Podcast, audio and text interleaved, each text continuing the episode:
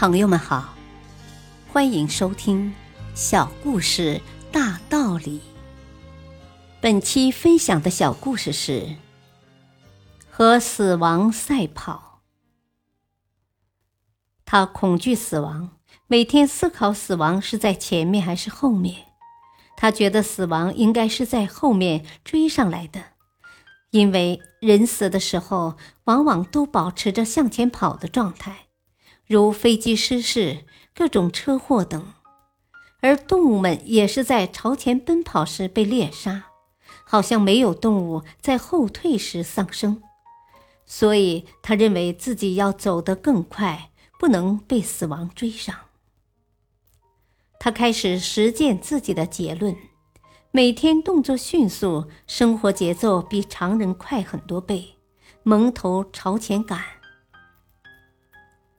这一天，他又匆忙赶路的时候，一个白胡子老头拦住了他。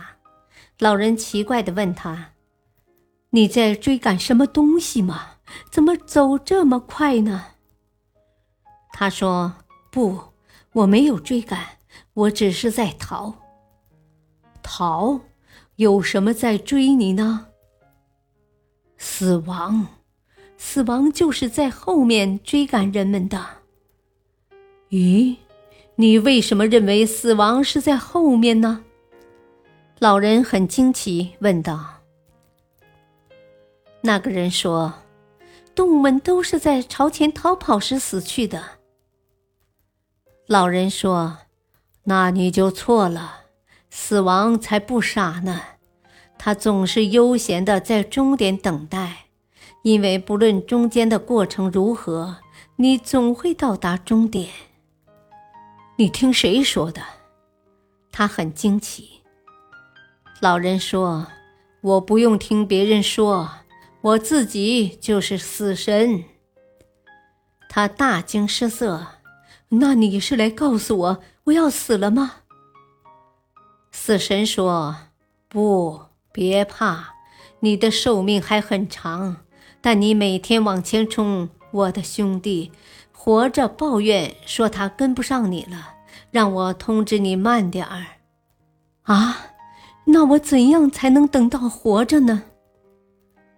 现在，你站着别动，静下心来，用心感受周围的一切。